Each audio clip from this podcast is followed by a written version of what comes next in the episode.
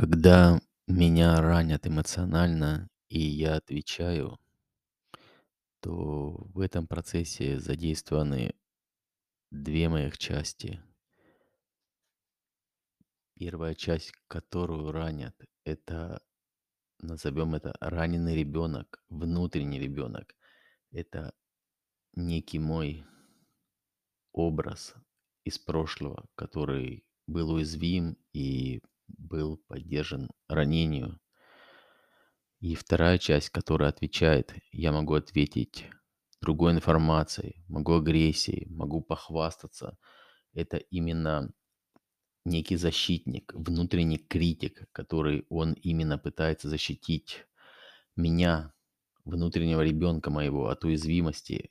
И он контролирует, направляет эмоции, э, перенаправляет эмоции иногда в агрессию или в контролирующие реакции.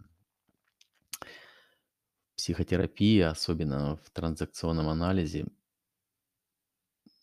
нужно работать и идентифицировать этих 2 моих части, разделить их роли, чувствовать их отдельно, понимать их взаимодействие и постепенно развивать более оптимальные, более здоровые способы реагирования на эмоциональную боль внутреннего ребенка.